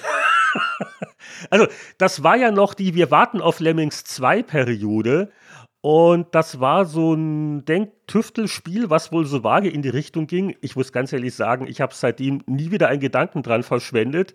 75 Prozent war es uns wert und ich schrieb, der Spielwitz knistert, die Steuerung ist gut und das Leveldesign überwiegend heiter. PC Players Tierleben registriert, die Artenvielfalt der Lemminge wird durch die gemeine Raupe nicht bedroht aber zur Überbrückung bis zur Lemmings 2 Saison sind die Creepers gut geeignet. Ah, das sind ja wohl Würmer, würde ich jetzt aus diesem Wortspielversuch schließen. Hm, Creepers, warte. Ach, von Psygnosis? Echt? Okay. Hast du vielleicht was versäumt? Konnte man nochmal nachholen. Ja, die Screenshots finde ich jetzt halbwegs ansprechend. Und äh, ja, eher enttäuschend war dann eben auch Xenobots, äh, wann immer wir beschlossen haben, das auf den Titel zu tun, wahrscheinlich war das, bevor das Testmuster dann reinkam, die endgültige Wertung war 67 Prozent. Und es war deswegen ein Titel, auf den man gespannt war, weil der war von Nova Logic. Und die hatte man ja wenige Monate vorher noch für das erste Comanche ausführlich bejubelt. Aber man, also Xenobots, ich habe da auch einen Meinungskasten geschrieben. Meine, äh, Jörg, du hast doch sicher damals viel Xenobots gespielt. Äh, nein, wie gesagt, ich habe ja schon die hässliche geschmolzene Figur auf dem Titelbild nicht erkennen wollen. Also nein. Okay, also der Haupttester, es war der Boris Schneider und äh, lassen wir dir doch mal zu Wort kommen. Zu diversen ärgerlichen Kleinigkeiten gesellt sich noch ein Handbuch, das es tunlichst vermeidet, echte Hinweise zum Spielablauf zu geben. Zwar sind alle Funktionen der Menüs erklärt, doch wer die Spielstrategie kapieren will, muss erstmal selbst ein paar Stunden herumprobieren. Hat man dann endlich verstanden, worauf die Programmierer hinaus wollen, macht das Spiel tatsächlich Spaß. Aber wieso gibt es keinen Zwei-Spieler-Modus? Und das Spiel an sich, äh, wie ich hier den Test entnehme, was habe ich geschrieben? Ein Strategiespiel, das als Actionspiel getarnt ist. Also da war, glaube ich, so das Rumkommandieren wichtiger als dann die eigentlichen 3D-Action-Sequenzen. Und ja, also, also wie gesagt, Boris hätte es halbwegs gefallen oder ihm hat es ja halbwegs gefallen aber der hat da auch genug zu meckern. Und ja, also ich glaube, das hat Gründe, warum Xenobot schnell wieder vergessen worden ist und da keine Franchise draus geworden ist, die uns in anderen Jahrzehnten nochmal begegnet ist. Na gut, aber wenn wir schon nicht so viele Test-Highlights haben, darf ich doch so den Verriss des Monats vielleicht nochmal hervorheben. es war die CD-ROM-Version des Wing Commander-Klons Mantis und wenn man den nicht kennt, dann hat man nichts versäumt. Also ich habe die CD-Version mit 27% bewertet. Äh, durchaus gönnerhaft, wenn man sich hier die Gehässigkeiten des Meinungskastens ansieht. Aus der Abteilung nichts dazugelernt. Anstatt die durch und durch grauenvolle Diskettenversion von Mantis komplett auf den Müll zu werfen, wagt es der Hersteller, eine leidlich getunte Neuauflage dieser Space Tragedy als Anführungszeichen neues Multimedia-Programm anzupreisen. Wenn ich ein verkorkstes, einfallsloses Spielprinzip mit noch mehr schmumpfigen Grafiken und langweiligen Missionen aufblähe, kommt unterm Strich mehr Masse, aber keine Klasse heraus. So, von wegen Freelancer. Ne? Damals musste man noch Mente spielen. Naja, mussten, mussten wir nicht. Gott sei Dank. Und auch noch schön, du hast es, also im Heft, du hast es ja schon erwähnt gehabt, ihr habt einen Aprilscherz gemacht und äh, auf Seite 84 kann man das äh, bewundern. Ja, was heißt ein Aprilscherz? Das ist ja jetzt unterverkauft. Das ist eine enorme kreative Leistung. Wir haben einen Artikel mit sechs Geschichten, und drei davon sind halt wahr und drei sind April-Scherze, weil Ausgabe 4, ne? Damals hat man sich mit sowas noch Mühe gegeben. Und das war natürlich inspiriert. Kennt jemand noch diese alte Fernsehserie, wer dreimal lügt? Das war natürlich da abgeguckt, das Konzept. Die Älteren wissen es vielleicht noch. Äh, das war nämlich dieselbe Idee. Da wurden halt unglaublich klingende Mini-Reportagen gezeigt und dann musste man halt versuchen zu erraten, äh, welche wirklich erstunken und erlogen und welche wahr sind. Und äh, ja, einige waren offensichtlicher als andere. Aber äh, das Highlight war natürlich die Geschichte D. Die Disk ist rund. ja, vom Kolani angeblich gesagt. Die runde Kolani-Diskette und ich glaube, das Thema hat den Toni Schweiger so umgetrieben, der war auch einer der Autoren dieses Artikels, dass er äh, selbst ein durchaus überzeugende Rendergrafik angefertigt hat mit Kolani-Unterschrift. Hm, diese schwungvolle, genau. Ja, und also durchaus glaubwürdig hier. An den Kolani-PCs stört keine scharfe Kante und keine spitze Ecke das nach Ästhetik gierende Auge des Betrachters und so weiter und so fort. Und deswegen, ja, ist nur eine Frage der Zeit, bis dann auch eine runde Diskette und mit erfundenen Zitaten. Disketten sind ja von Natur aus rund, so Luigi Colani bei einem Pressegespräch im Jahr 1993. Aber der Mensch musste sie in seinem Winkelwahn wieder in eine eckige Hülle zwängen. Deswegen liegen Disketten unangenehm in der Hand und so weiter. Also äh, herrlich, äh, wirklich Toni sehr inspiriert in der Ausgabe. Und äh, das war definitiv ein Artikel, an den ich mich noch gerne erinnere. Der hat sehr, sehr viel Spaß gemacht und sind ein paar, paar nette Geschichten dabei. Aber ungelogen kommen wir jetzt zum Ende der Zeitreise. Kann es denn schon sein? Wer hat an der Uhr gedreht? Ist es wirklich schon so spät? Und ja, es ist so spät. Ihr habt alles versäumt, was ihr eigentlich machen wolltet. Und insoweit entschuldigen wir uns dafür, dass ihr. Nein, wir hoffen, auch ihr hattet Spaß mit unseren Erinnerungen und Anekdoten. Und wir verabschieden uns mit einem herzhaften Tschüss. Tschüss.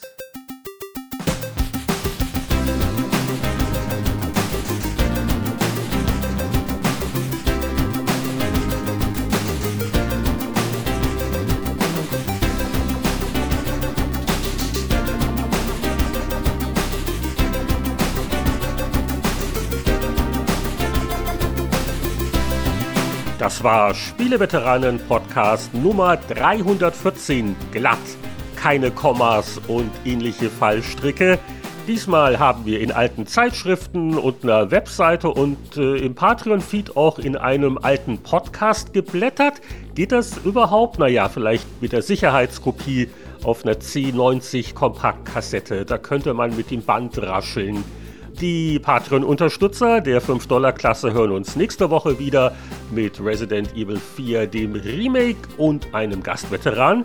Und in zwei Wochen planen wir übrigens für alle ein richtig altes Spiel, auch mit einem besonderen Gast, auf den wir uns schon sehr freuen. Und damit wäre jetzt fast alles gesagt, aber nicht zu vergessen ist der Ruf in die Runde, der Dank an unsere Patreon-Unterstützer. Repräsentativ verlesen wir da die Namen der Mäzenbäcker. Christian Kohlheim, Markus Werner, Champa, Marc-Alexander Grundke, Lüder Görtmüller, Mario Stritzelberger, Alexander Schulz, Tobias Navarra, Christian Timmer, Gronk, Andreas Wander, Peter Verdi, Heinrich von Weinau, Oliver Reynolds, Hans-Peter Krüger, Thomas Jeissing, Patrick Grosse, Sass Walker, Matthias Faut, Rainer Pielmann, Julian, Daniel Frödert, Frank Ridders, Florian Zimmermann, Thomas Jackie Scheffler, Freak N und Robby. Bis zum nächsten Mal alles Gute, wir hören uns wieder beim Spieleveteranen Podcast.